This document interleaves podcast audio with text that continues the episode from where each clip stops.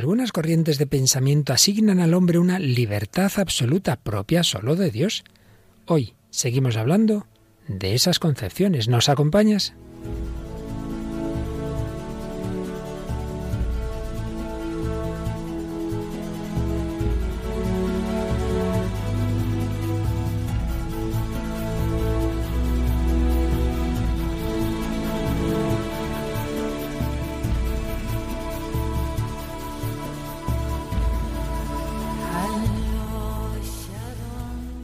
El hombre de hoy y Dios, con el padre Luis Fernando de Prada.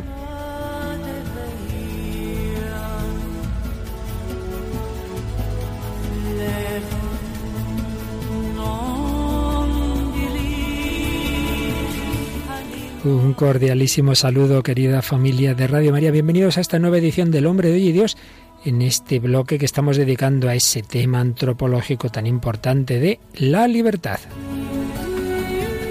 Libres como las aves son las palomas, como la que me acompaña hoy aquí, Paloma Niño. ¿Qué tal? Un cordial saludo, Paloma. Un saludo, Padre Luis Fernando. Un saludo a los oyentes también. Claro que sí. Ya es el quinto programa que dedicamos a la libertad. Vamos recibiendo diversos comentarios en el Facebook de esta semana tenemos hasta alguna poesía, ¿verdad? Sí, vamos a destacar dos de estos comentarios.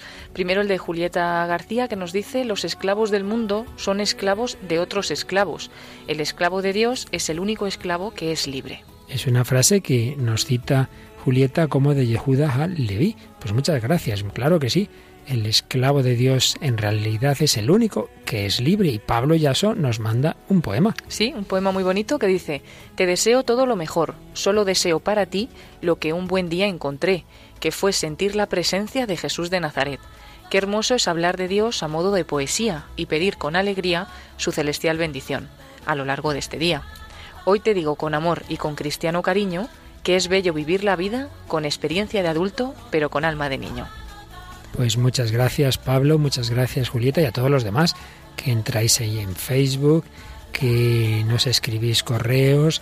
Bueno, siempre destacamos alguno, pero a todos os agradecemos vuestra participación y por supuesto vuestra oración. Pues seguimos hablando de la libertad. Tuvimos en los primeros programas introductorios situar el tema en la historia del pensamiento, luego hablamos de las concepciones que más bien niegan la libertad, Tuvimos también el ejemplo y el testimonio de cuando la libertad se pierde hasta el extremo de graves adicciones y ahora al revés, habíamos comenzado esas otras concepciones en que se exagera la libertad como si el hombre fuera Dios, como si pudiera hacer de todo. Pues de eso vamos a seguir hablando hoy. Vamos a hablar de Nietzsche, de Sartre, de Kierkegaard, Vamos a recordar esa famosa poesía, ya que hemos empezado citando también alguna, la canción del pirata de Espronceda.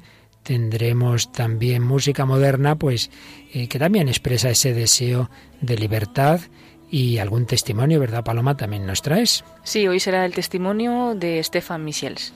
Ya nos contarás, que creo que es muy interesante y siempre con música, bueno, y con cine, una famosa película histórica y bueno, debería ser más famosa porque es buena, pero es relativamente reciente, Catín, en la que se nos habla de la lucha entre el totalitarismo y la libertad. Esto y mucho más en este programa número 188 del Hombre de Hoy y Dios, dedicado a la libertad.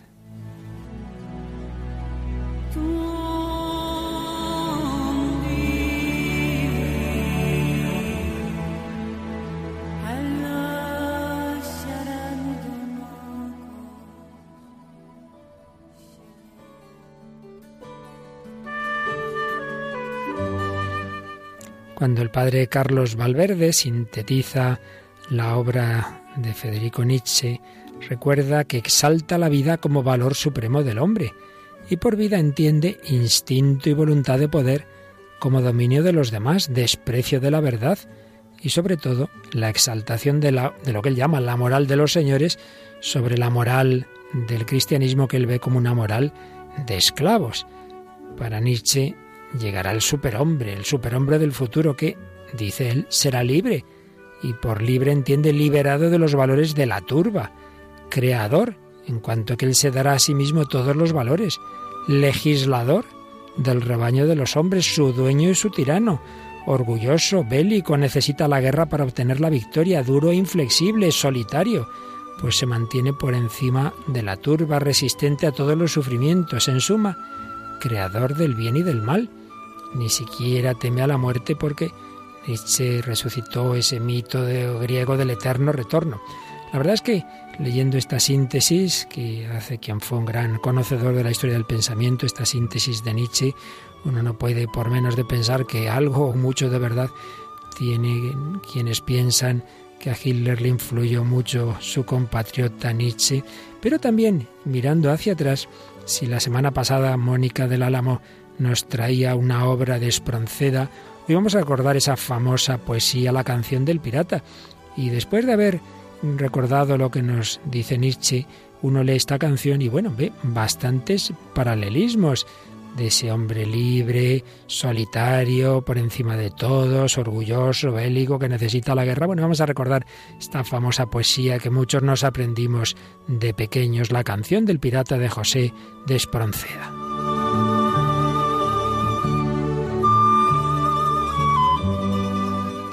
Diez cañones por banda, viento en popa toda vela, no corta el mar, sino vuela, un velero bergantín, Bajé el pirata que llaman por su bravura el temido, en todo mar conocido del uno al otro confín.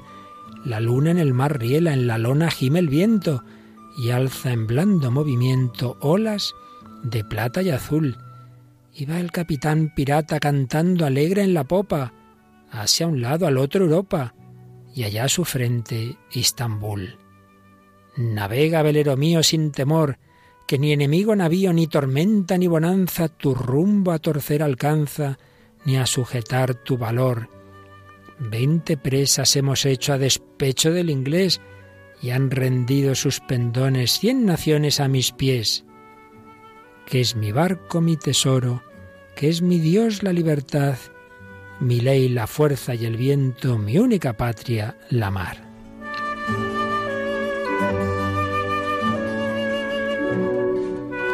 Allá muevan feroz guerra ciegos reyes por un palmo más de tierra que yo aquí tengo por mío cuanto abarca el mar bravío, a quien nadie impuso leyes, y no hay playa sea cualquiera ni bandera de esplendor que no sienta mi derecho y de pechos mi valor, que es mi barco, mi tesoro, que es mi Dios, la libertad, mi ley, la fuerza y el viento, mi única patria, la mar. A la voz de barco vienes de ver cómo vira y se previene a todo trapo a escapar, que yo soy el rey del mar, y mi furia es de temer. En las presas yo divido lo cogido por igual, solo quiero por riqueza la belleza sin rival.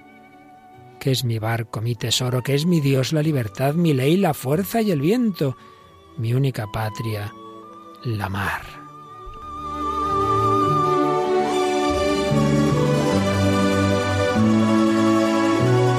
Sentenciado estoy a muerte, yo me río, no me abandone la suerte y al mismo que me condena colgaré de alguna antena, quizá en su propio navío.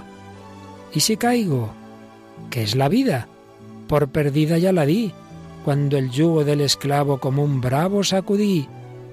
Que es mi barco, mi tesoro, que es mi Dios la libertad, mi ley, la fuerza y el viento, mi única patria, la mar son mi música mejor aquilones, el estrépito y temblor de los cables sacudidos, del negro mar los bramidos y el rugir de mis cañones, y del trueno al son violento y del viento al rebramar.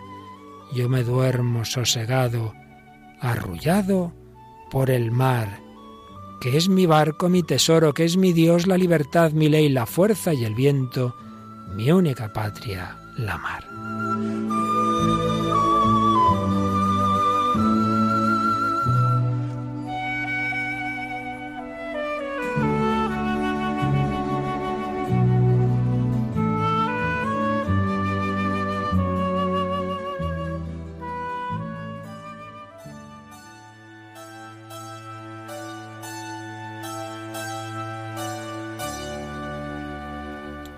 Bueno, Paloma, ¿te acordabas tú de esta poesía de la canción del pirata? Sí, recuerdo que la tuve que aprender también de niña y bueno, me acuerdo de las primeras frases, ¿no? Pero sí que recuerdo más o menos un poquito la poesía. La verdad es que es muy significativa de ese deseo de ser ahí el rey del mundo, ¿verdad? Y esa acentuación de la libertad, fíjate que llega a decir que es mi Dios La libertad.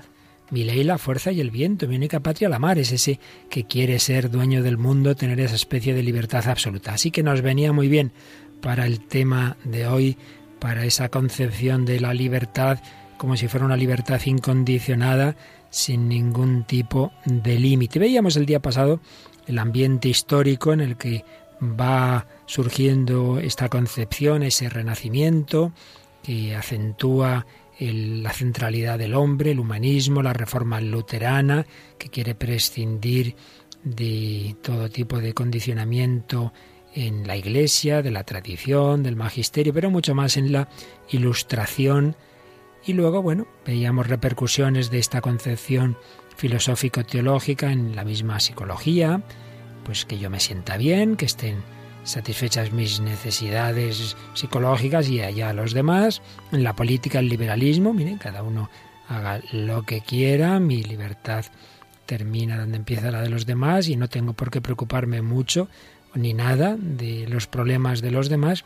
También las repercusiones en la teología, en ese libre examen de cada uno, pues coge lo que le interesa de la revelación, mi propio Dios, Dios y yo, para que la Iglesia, para que mediaciones, la moral subjetiva, una autonomía de la conciencia, la espiritualidad también individualista, pues que yo me sienta bien con, con mi oración, que yo me sienta bien y, no me tenga que preocupar tampoco de los demás. Pero vamos hoy a profundizar un poquito dentro de que, claro, esto no es un programa de, de un seminario de filosofía, pero bueno, un poquito más si podemos profundizar en los grandes filósofos que fueron acentuando esa centralidad del hombre frente a la corriente que vimos en programas anteriores, en que el hombre queda sumergido en ese mundo, en ese cosmos, en esa historia, y entonces el individuo no, no, no pinta nada, digamos, aquí en cambio es al revés, es el sujeto individual el centro de todo.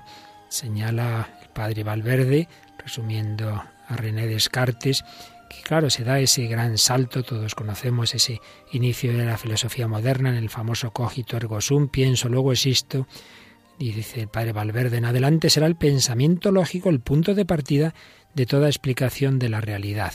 El ser queda subordinado al pensar. El yo pensante queda constituido en el demiurgo absoluto, es decir, es el yo el que construye, por así decir, el mundo. La razón humana es la última y suprema instancia. Y en adelante la evolución del pensamiento importará más lo subjetivo que lo objetivo, la representación que la realidad, el fenómeno que el ser, lo psicológico que lo ontológico, las ciencias de lo verificable que las ciencias humanas, que la filosofía o que la teología. El hombre queda definido como una cosa que piensa, el yo queda así enfrentado a lo que es el no yo, en el no yo están incluidos los demás, que no forman parte de mi ser. Todo esto va acentuando ese individualismo, ese poner al hombre en lo que ya luego otro filósofo un poco posterior a Descartes, Leibniz, pues verá al hombre como lo que llama una mónada individual cerrada, sin puertas ni ventanas. Se acentúa ese individualismo radical. Y otro filósofo de más entidad, sin duda, muy importante en la evolución del pensamiento, es Immanuel Kant, el alemán si Descartes era francés, nos vamos a Alemania y ahí es donde ya se consuma esa revolución copernicana. Ya no se parte de la realidad, del objeto, sino del sujeto, todavía más que en Descartes. El sujeto es el determinante del conocimiento. Nosotros somos el centro inteligible del universo. Los objetos gravitan a nuestro alrededor. Aquí no podemos exponer con detalle la teoría de Kant, aquí solo estamos un poquito situando, pues esas corrientes de pensamiento que acentúan el papel del individuo y de su libertad. Pero digamos también, al menos como un pequeño apunte, que Kant, aunque personalmente era creyente, pero en su filosofía va a favorecer el agnosticismo, porque va a decir que con la razón no se puede demostrar la existencia de Dios. Eh, es un salto de, de fe, creer en Dios, que él decía que sí, que era que digamos hay una razón, lo que él llama la razón práctica, que postula que tiene que existir Dios para que haya sentido, etcétera, pero, pero no una auténtica demostración. De esa manera Kant, pues aunque era creyente, ya digo, pero va a fomentar la incredulidad moderna. Pero lo que aquí nos interesa es que es otro paso más en la acentuación del sujeto, de la libertad y del pensamiento. Y por ello de Kant van a surgir luego lo que se llaman los sistemas idealistas. Ya hemos dicho más de una vez que en filosofía idealismo no es el sentido eh, habitual de la palabra de una persona, pues así, de grandes ideales, no, no va por ahí la cosa, sino en el sentido de que el pensamiento, la idea, es lo primario, es, es es la clave del universo. Aquí no podemos tampoco explicar esos sistemas de Fichte, de Schelling, de Hegel, pero lo que nos interesa es que precisamente por reacción a esos sistemas idealistas, esos sistemas que tanto acentúan lo racional, pues vamos a tener un pensador, este sí, cristiano, creyente, protestante, y bueno, que tiene una síntesis de varias de estas cosas que estamos diciendo, el danés Kierkegaard, como reacción a ese abstraccionismo de Hegel, a esa especulación idealista hegeliana, Soren Kierkegaard, que vive entre 1813 y 1855, murió joven, va a revalorizar al individuo singular y también las realidades vitales y emocionales humanas a las que Hegel no, que Hegel no atendía. Hegel se quedaba todo en la razón. Por el contrario, Kierkegaard es enemigo de todos sistemas así demasiado lógicos. Ahí lo importante es ir al individuo concreto, al hombre existente, único e irrepetible, que resiste a toda clasificación. Va a acentuar lo más subjetivo y va a invalidar el pensamiento puro, objetivo, abstracto. El hombre se encuentra solo en la existencia y tiene que elegir voluntarísticamente un modo de vida. Es interesante la clasificación que va a hacer eh, Kierkegaard de tres modos de vida, tres estadios posibles en el camino de la vida, los que él llama estético, ético y religioso. Esto yo creo que es bastante útil. El modo de vida estético, muy, muy extendido en el mundo de hoy, es en definitiva el primado del hedonismo, el goce de los sentidos, pues simplemente pasarlo bien, que nuestros sentidos disfruten con lo que ven, con lo que tocan, con lo que sienten, es una vida pues superficial, pero que termina, dice Kierkegaard, en el tedio y la desesperación. Cuando hablamos de la felicidad y hablamos del hedonismo, vimos que en efecto esto es así. Paradójicamente el hedonismo acaba en el aburrimiento y en la desesperación. Un primer modo de vida el estético. Segundo, el ético. Ahí, por el contrario, el hombre vive de normas, de deberes, pero de tipo universal. Bueno, es superior al anterior, tengo que hacer esto, tengo que hacer lo otro, pero dice Kierkegaard, eso no permite vivir al hombre plenamente su subjetividad. Hay que pasar al tercer estadio, el que llama religioso y particularmente cristiano. Es el más perfecto. En este, en este modo de vida, el hombre vive de la fe en un Dios, no simplemente en creer unas, en cumplir unas normas, unos mandamientos, no, no. La fe en un Dios con el que se relaciona subjetivamente, como Abraham, sin mediación alguna. Aquí se ve el ramalazo protestante lógico de Kierkegaard que acentúa, que eso está bien, la relación personal con Dios, pero por otro lado, un, un hombre que se relaciona con Dios sin mediaciones, al margen de los demás, al margen de cualquier tradición, acentúa mucho lo subjetivo. Y la verdadera subjetividad consiste en ponerse personalmente en relación solo con Dios, en referirlo todo a Él. Se trata de trabajar, dice Kierkegaard, en cuanto singular, de estar como singular, de ser sacrificado como singular. La doctrina ya es conocida por todos. Lo importante es la subjetividad. Así pues, Kierkegaard va a reducir al hombre a su vivencia religiosa en soledad y en dolor. Tiene, sin duda, el mérito de haber defendido el valor del hombre singular y los componentes emocionales y volitivos de la persona frente al racionalismo y abstraccionismo excesivo de, de Hegel y otros autores, pero también tiene ese peligro de acentuar en exceso al individuo al margen de la sociedad, al margen de toda mediación. Sin duda, Paloma, vivimos hoy pues de estos pensadores, de esta acentuación de lo subjetivo, cada uno se encierra muchas veces en su pequeño mundo y cualquier cosa la ve como que obstaculiza su libertad, el hombre busca libertad, liberación, y de esto podríamos encontrar miles de manifestaciones culturales, y tú nos traes hoy una canción que habla un poco de esta liberación, de este no querer tener normas, y bueno, es precisamente de un grupo moderno, famoso y conocido entre los jóvenes que sois vosotros, porque algunos ya de estos grupos no tenemos mucha idea. Cuéntanos qué nos traes. Pues es una canción del grupo Queen, que es muy conocido, y es la canción I Want to Break Free, que es de los años 80 aproximadamente. Y quiere decir yo quiero liberarme. Bueno, pues vamos a escucharla como ejemplificación de todo este planteamiento subjetivista y de, de acentuación del individuo.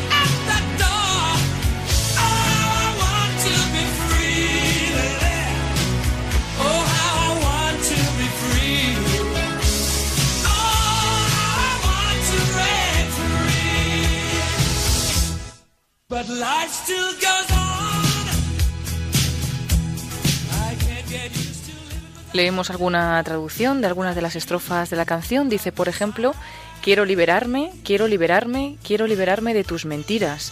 Es extraño, pero es verdad, no puedo superar la forma en que me amas como haces tú, pero tengo que estar seguro cuando salgo por esa puerta. ¿Cuánto quiero ser libre?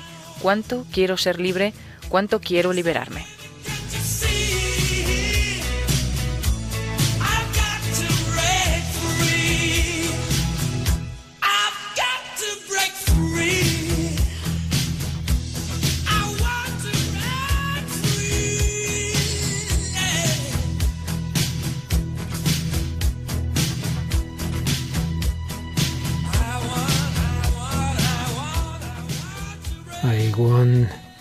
Break free, quiero liberarme, quiero ser libre. Fíjate que dice también no quiero vivir solo, Dios lo sabe. Bueno, por lo menos menciona a nuestro Señor y pero con ese deseo de libertad. Nos gusta pues ver en la música o en el cine los deseos humanos, luego muchas veces eh, deseos no bien canalizados, pero al menos en el deseo coincidimos. Ya sabéis que este programa, El hombre de hoy y Dios, tiene esa vocación de diálogo con el mundo moderno, contemporáneo, de ver que en los planteamientos, en las grandes preguntas, en los grandes deseos, pues coincidimos todos los hombres. Y luego se trata de encontrar la respuesta a esas preguntas, la respuesta a esos deseos. La libertad todos la queremos, pero muchas veces nos encontramos esos condicionamientos que por mucho que una quiera, pues, pues le limitan o le quitan en buena medida la libertad exterior. La interior, si uno vive en madurez y si uno vive, por supuesto, en relación con Dios, esa no nos la puede quitar nadie. Y por eso hemos traído el corte hoy de una película histórica, y esta sí que es muy aconsejable, muy aconsejable, dura, desde luego, muy dura, porque es que el hecho histórico fue muy duro, y el corte que traemos de la película Catín, y que ahora enseguida introducimos, pues muestra eso, cómo en situaciones de pérdida de libertad exterior, sin embargo, el hombre puede tener una gran dignidad y no perder su libertad interior. ¿Nos sitúas un poquito esta película, Paloma? Sí, es un drama basado en la Segunda Guerra Mundial y en hechos reales es del año 2007 y se realizó en Polonia. Un poco la sinopsis es que en septiembre del 1939 Polonia fue invadida por el oeste por las tropas de Hitler y por el este por el Ejército Rojo. En la primavera de 1940, por orden de Stalin, 22.000 oficiales polacos fueron asesinados de un tiro en la nuca y enterrados en fosas comunes. En Katyn, que es el nombre de la película, y es el nombre de un bosque cercano a Kiev, en Ucrania, se narran los últimos días de estos oficiales y de sus familias y su angustia ante un destino incierto. La verdad es que, ya digo, es totalmente histórico todo esto. Además, lo negó la Unión Soviética siempre, mientras se mantuvo como tal Unión Soviética. Cuando ya cayó el comunismo, pues se reconoció que sí, que había sido una orden de, de Stalin. Se decía que no, que habían sido los nazis alemanes los que habían mandado matar a esos oficiales y a otras personalidades polacas. Bueno, pues en la película vemos el momento en que quedan hechos prisioneros eh, esos militares y otras personas civiles y entonces el, no sé si es general, el, el militar de más alto eh, grado va a dirigir unas palabras que escuchamos a esos prisioneros. Señores, no me cabe la menor duda de que dentro de un año todos recordaremos estos días con una sonrisa. Ninguno de nosotros creía que solo nos prepararan para las victorias. Las derrotas y el caer presos también forman parte del soldado. Igual que volver a casa para reanudar la lucha de nuevo. No rendimos las armas ante el enemigo, las rendimos ante nosotros mismos. Cada uno de ustedes decide si quiere ser un soldado o un perdedor. Quisiera decir unas palabras a todos los que no son soldados pero que están aquí y que son la mayoría. Entre ellos hay científicos, profesores, ingenieros, algunos abogados, incluso hay un pintor. Debéis resistir. Sin vosotros, no habrá una Polonia libre. Nuestro objetivo, soldados, es que Polonia vuelva a aparecer en el mapa de Europa. Pero para ello habrá que hacer la realidad en ese futuro mapa de Europa. Nos deseo, me incluyo yo, que todos volvamos a casa sanos y salvos. Y que todos nos reunamos con nuestros seres más queridos. Bóg się rodzi, moc struchleje, Pan niebiosów obnażony. Ogień szepnie, blask ciemnieje, na granice nie... Pues no, no volvieron a casa sanos y salvos, fueron asesinados, pero ya les decía este militar, hay que saber ser soldado no solo en las victorias, también en las derrotas, también estando presos, cada uno decide si quiere ser un soldado o un perdedor. Esto vale para todos nosotros, sí, puede limitarnos la cárcel, la enfermedad, la ruina, sí, pero hay algo que está dentro de ti, que depende de ti. Tú nunca rindas tus armas, no, no, no eres un perdedor, hay que resistir, hay que usar tu libertad, tu voluntad libre. En este caso se decía para conseguir una Polonia libre, pero podemos decirlo para cualquier gran objetivo. ¿Qué te ha parecido, Paloma, este corte? Bien, me ha gustado sobre todo eso último que estaba diciendo. Eh, no rendimos las armas ante nadie, las rendimos ante nosotros mismos, ¿no?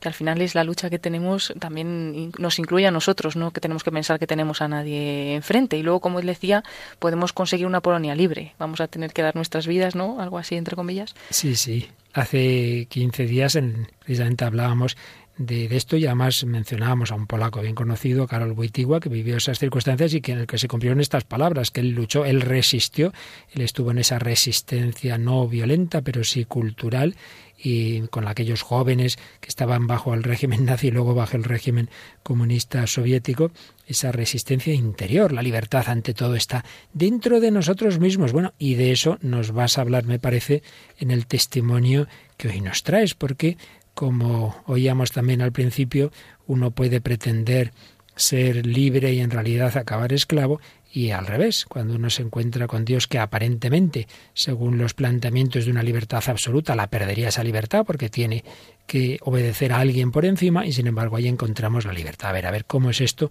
en el caso que hoy nos traes. Es el caso de Stefan Michiels. Él cuando era niño pues tenía una imagen horrible de Dios, errada, es como un juez implacable dictaminando lo que está prohibido, lo que no, lo que es tabú. Y eso es como vivió un poco su infancia en relación con Dios. Al llegar a los años de la adolescencia, escapó y dice, me dejé absorber por el rock duro, confesaba él, le fascinaban sus letras, el pose rupturista con todo lo que fuera orden, autoridad y cristianismo. Él dice, me parecía haber encontrado lo que estaba buscando, libertad y alegría. El día que cumplí 21 años me fumé mi primer porro y así comencé a entrar en el mundo de las drogas. Muy pronto me enganché. Terminaba mis días subiendo las escaleras a cuatro patas, arrastrándome hasta la cama. A los 25 años, Estefan creía tenerlo todo: una pareja, una casa, un negocio, una gran cantidad de dinero, motocicletas y muchos amigos. Él dice, ya había ido a cientos de conciertos, lo tenía todo y sin embargo sentía un enorme vacío interior. En este trance existencial, el quiebre, el cambio que tuvo, se potenció cuando su padre murió de un ataque al corazón. Nada parecía importar y en su vida y sentía que solamente las drogas le daban un poco de refugio y de descanso. Luego terminó esa relación con su novia y se quedó solo después de la muerte de su padre. Entonces continuó esa espiral, digamos, descendente en su vida, entró en esa crisis hasta que llegó la víspera de Navidad, cuando, ante un pesebre, y él dice, sintiéndome derrotado, le dije al niño Jesús, si pudieras venir a nacer en mi corazón. Entonces él cuenta que una vez que pronunció esa frase, esperó y en lo aparente pues dice no pasó nada. Sin embargo dice este es el lugar, este fue, es el momento donde todo comenzó. Cuatro meses después y tras un difícil proceso para lograr desintoxicarse, seguía en el fondo del agujero, seguía en crisis, pero como él dice ya no ya no estaba en la droga, ya no consumía droga. Pasaron así los meses y recordó que un día su padre le había dicho si buscas a Dios debes hacer una verdadera cuaresma y ganarás una sorpresa en Pascua. Seguí su consejo a fondo y ocurrió que la noche del día 40, estando en mi cama en el mismo momento que me agobiaron los pensamientos suicidas, volví mi rostro hacia un crucifijo y hablé con Cristo. La oración en ese momento fue una súplica y una demanda que venía desde el fondo de su alma. Le decía, ¿por qué has muerto? Los cristianos hablan de salvación, de sanación. ¿Acaso hoy nada cambiará en mí? Ya no tengo más vida. Y luego continuó, algunos dicen yo te amo, pero yo no puedo decirlo. Si existes, ven a mí ahora. Entonces Estefan cuenta que nada más terminar de pronunciar aquella súplica, sintió como una presencia cariñosa, pero de inmediato le asaltó el temor de, de que había hecho algo que estaba mal. Dice, el miedo se apoderó de mí, pero inmediatamente oí en el fondo de mi corazón, Estefan, te amo. Quedé anonadado, dice él, porque yo era un gran incrédulo. Tres preguntas vinieron a mi cabeza. ¿Estás listo para perdonar a todos los que te han hecho daño? ¿Estás listo para perdonarte? ¿Me perdonas? Estefan, pues aún recuerda que sanador fue en su vida este momento en el que perdonó de corazón a todos, a todos los que en su vida le habían hecho algún mal, y cómo al no sentirse ya juzgado, sino amado, pudo también perdonarse a sí mismo. Pero la última pregunta eh, que le había hecho Jesús, en eso que él había escuchado, era compleja y la volvió a escuchar de nuevo. Estefan, ¿quieres perdonarme? Y entonces él contestó, ¿pero por qué, Señor? Y le pareció escuchar, por todo el sufrimiento que has tenido en tu vida y la libertad que te di. Y él contestó, sí, te perdono de todo corazón. Él recuerda que todo esto pasó en tres minutos. Los 50 días que vinieron después de Pascua, Estefan continuó practicando ayunos y un día mientras estaba en, en, su cocina, él dice que recibió la efusión, una efusión del Espíritu Santo. En ese momento quedó libre de miedos y dudas. Él dice, vendí mi casa, dejé todas mis pertenencias, me sentí muy libre y muy feliz. Dios me llevó a mi nueva comunidad católica, donde conocí a la mujer que se convirtió en mi esposa y con quien nos fuimos juntos como misioneros. La iglesia que una vez rechacé ferozmente, hoy la amo profundamente. Amo la gracia de vida que fluye a través de los sacramentos. Ellos me dan acceso a la presencia de Dios, al reino de los cielos. Encontrar a Dios en mi vida me ha hecho un hombre feliz. Qué bonito testimonio, Estefan. Miquiels, que con 25 años vivía en la droga pensando en el suicidio y hoy está casado, tiene cuatro hijos, trabaja en Bélgica acompañando a jóvenes en riesgo. Ha encontrado la verdadera libertad, no, no estaba en ese libertinaje que le llevó al revés, a la adicción, a los pensamientos negativos, al suicidio. Siguiendo esa línea de Nietzsche, pues que nos parece que nos va a dar todo, que vamos a ser el superhombre, nos encontramos lo contrario. Decíamos al principio como Nietzsche salta la vida como valor supremo del hombre, pero entiende por vida ese instinto, esa voluntad de poder, ese desprecio de la verdad, ese exaltar una supuesta moral de los señores, pero es al revés, quita la libertad, le lleva a las esclavitudes, le lleva, nos decía, al vacío. Externamente tenía todo, pero por dentro le faltaba todo. ese hombre que se cree indestructible, acaba, bueno, como acabó el pobre Nietzsche, pues hecho una pena para él, para, para este pensador alemán que vive entre 1844 y 1900, y nada tiene más valor que las decisiones de cada voluntad en orden a la expansión de la vida, del poder y del dominio. Pero, como ya hemos dicho en otros programas, la libertad y la voluntad la tenemos por naturaleza. La cuestión está en emplearlas bien. Pero Nietzsche dice, no, no, cada uno crea sus propios valores, cada uno pues decide lo que es bueno y lo que es malo, y sobre todo exalta los instintos, lo dionisíaco, frente a lo equilibrado, frente a lo que él considera apolíneo y por supuesto frente a lo cristiano. Pues no, no es así. Nosotros sabemos que en Dios encontramos nuestra plenitud, nuestra felicidad, y algo de eso expresa esta canción de unos jóvenes de Talavera, en tu corazón de peregrinos de María.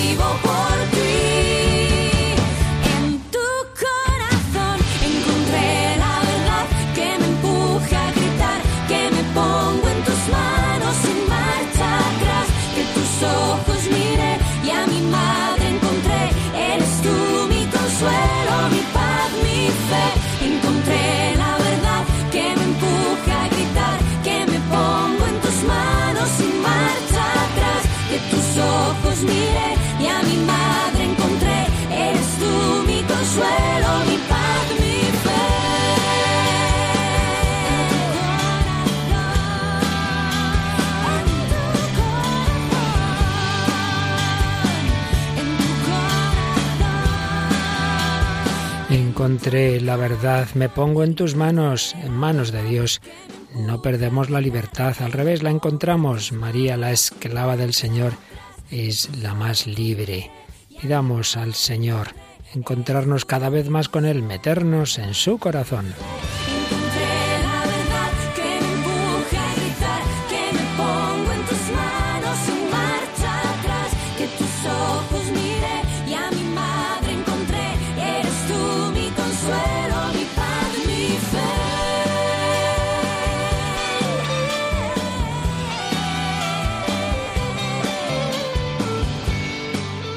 Aquí seguimos en Radio María, en el Hombre de Dios, Paloma Niño y un servidor, Padre Luis Fernando de Prada, hablando de la libertad, hoy de esas concepciones que pretendiendo una libertad absoluta nos llevan tantas veces al engaño. Pero si Kierkegaard acentúa la subjetividad, tras las huellas de esos pensadores anteriores, si Nietzsche pretende ese superhombre, realmente la figura en la que se acentúa más ese intento de una libertad absoluta, creo que podemos decir que es el filósofo francés, gran existencialista, Jean-Paul Sartre, que vive entre 1905 y 1980. Esa gran corriente, ese movimiento existencialista de gran vigencia e influencia entre los años 20 y 60 más o menos del siglo XX, eh, una corriente en la que hay pensadores muy dispares, algunos de ellos cristianos, eh, pero otros pues en un planteamiento muy ateo como es el caso de Sartre. Hay que darse cuenta del contexto, de la gravísima crisis de esa Europa de la modernidad, de todos esos sistemas totalitarios que se vivieron en los años 30, 40, del desprecio absoluto a la persona singular, importaba más la raza o la sociedad que esa persona individual, importaba el triunfo y el poder, aunque para ello hubiera que sacrificar eh, a la humanidad, la vida humana pierde sentido y valor, se sufre horrorosamente sin saber por qué ni para qué, el hombre se ve sometido a fuerzas impersonales que no puede dominar, se suprime la libertad. Bueno, pues en ese contexto surge esta reacción de ese movimiento existencialista que va a decir todo lo contrario, una libertad que se va a pretender absoluta. Eh, no hay proyecto ni esencia del hombre, porque la existencia precede a la esencia. Existencia, de ahí existencialismo. Según este planteamiento radical, eh, el hombre tiene una existencia, es una especie de libertad pura que no tiene una naturaleza eh, conforme a la cual tiene que actuar.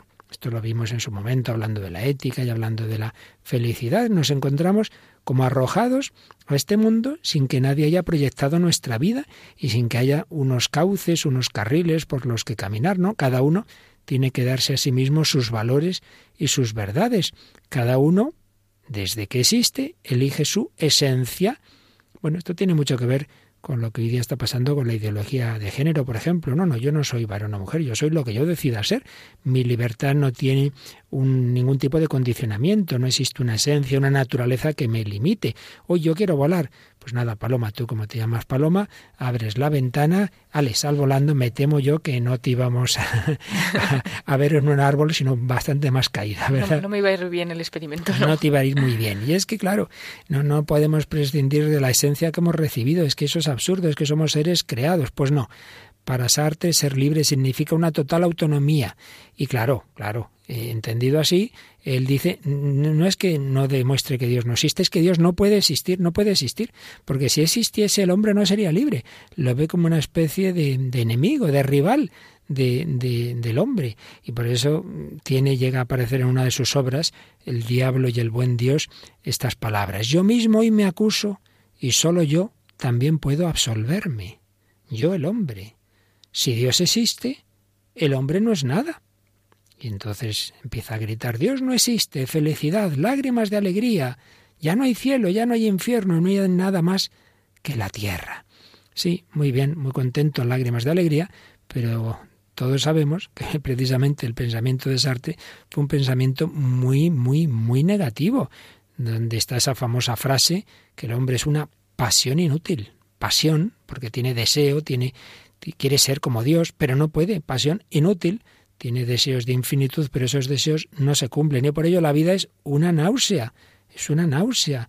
Es absurdo que hayamos nacido, es absurdo que muramos, no hay más que el sinsentido.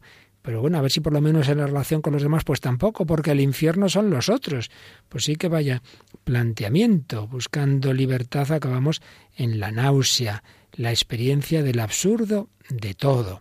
El hombre es una cosa entre las cosas, por su cuerpo, por su pasado insuprimible, por su situación limitadora de la libertad y sobre todo por la muerte, suprema manifestación del absurdo de la vida y de su fracaso.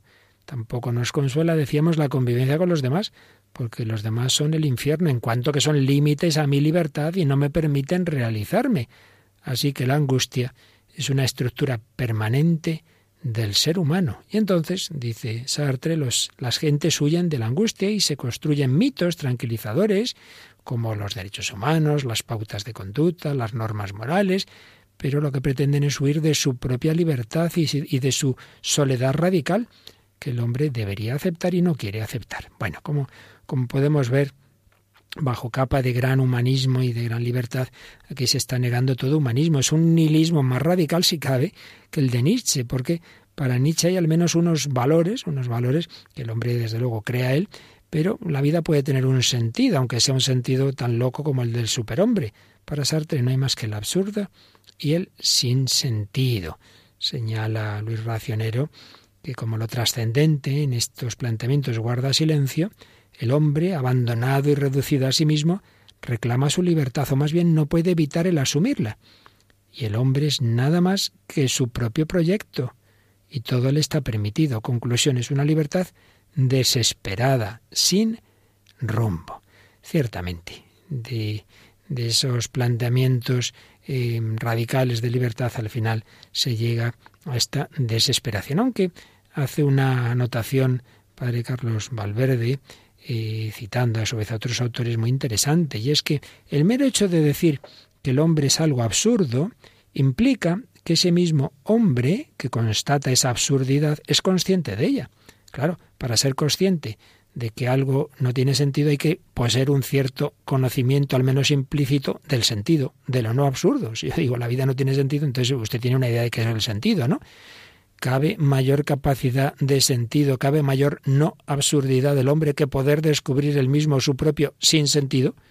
En consecuencia, la capacidad de descubrir el hombre en sí mismo esa absurdidad, en el fondo se revela como la señal más clara de la no absurdidad del hombre. No, no, el hombre no es absurdo, el hombre tiene un sentido porque tiene una naturaleza, porque hay un proyecto, aunque él pensara que no. Hay alguien que nos ha pensado, no somos fruto de la casualidad, del azar, del sinsentido, no, somos fruto de un proyecto, pero de un proyecto de amor. Claro, el gran problema de estos pensadores es que tienen una idea de un Dios déspota, de un Dios que está ahí mandando, ordenando y mandando para fastidiar, diríamos, para eh, gozar mandándonos. Pues no es así. A Dios no le hacíamos ninguna falta. Si nos ha creado es para hacernos felices. Esos padres que quieren tener hijos hoy día muchas veces para realizarme. Pues Dios no tiene hijos para realizarse, no le hace ninguna falta.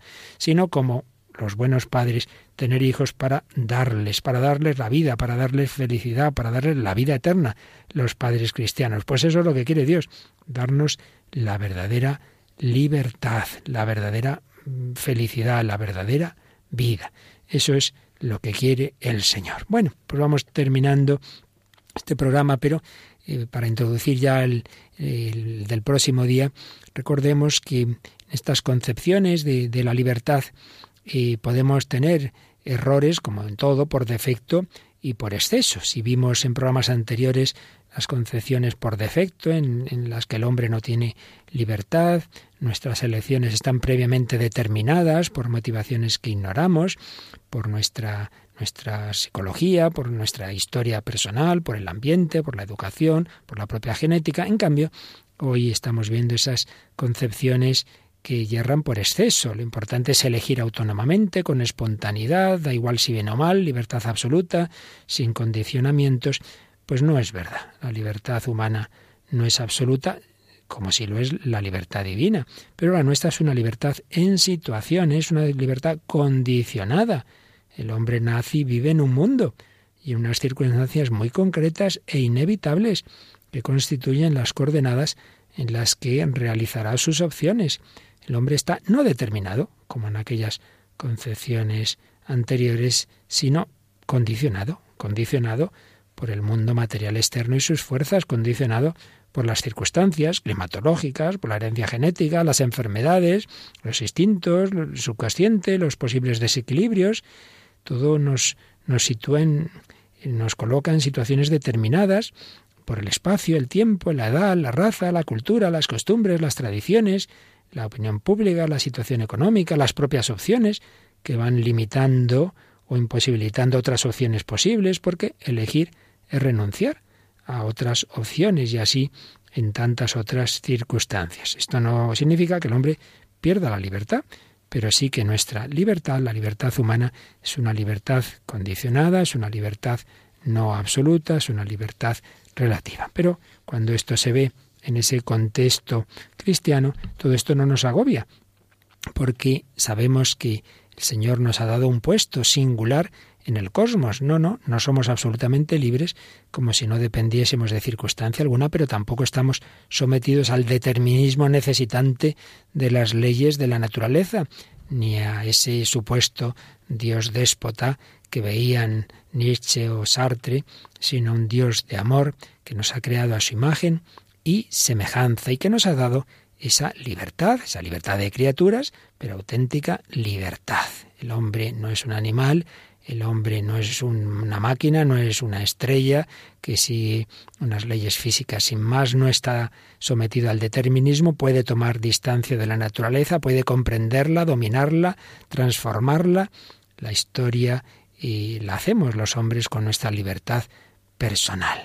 Todo ello pues es fruto de ese amor de Dios que nos ha creado a su imagen y semejanza. No hay una libertad absoluta en el hombre, tampoco hay falta de ella, hay la libertad propia de los hijos de Dios, la libertad de las criaturas, la libertad que cuando el hombre conoce a Dios le lleva a querer precisamente ponerse en sus manos. Oíamos en la canción esta, en tu corazón, como me, entrego, me confío a ti. Y eso es lo que también dijo aquel gran converso francés, como Sartre o como Descartes, Carlos de Foucault, que del libertinaje de su vida sin Dios pasó a ese entregar su libertad a Cristo y lo expresó con esa oración que ahora oímos cantada. Padre, me pongo en tus manos.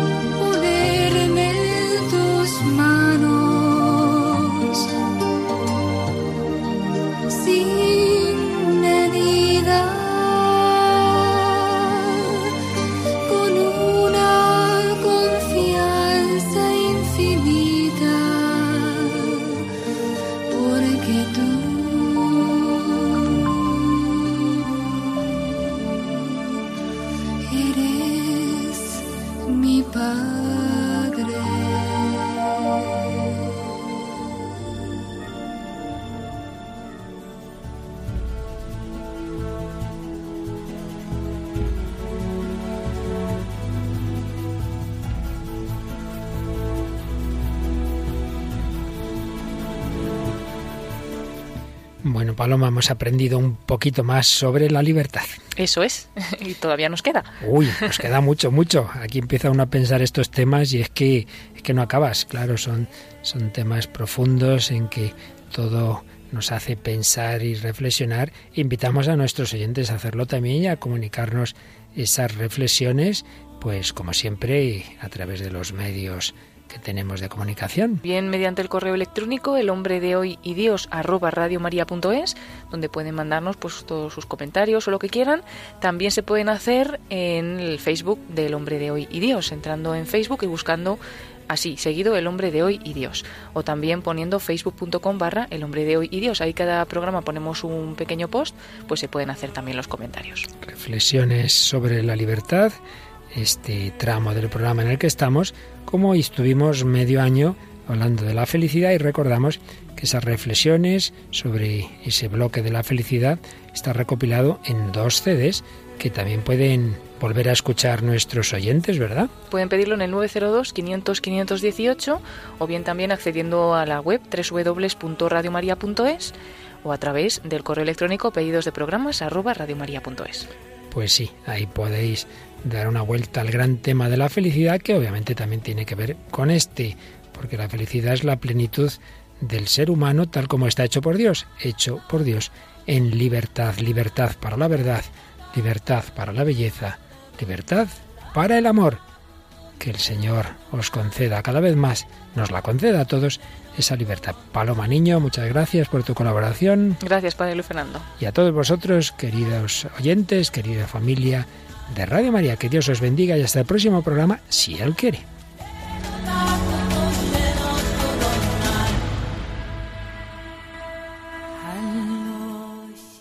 Así concluye El hombre de hoy y Dios un programa dirigido en Radio María por el Padre Luis Fernando de Prada.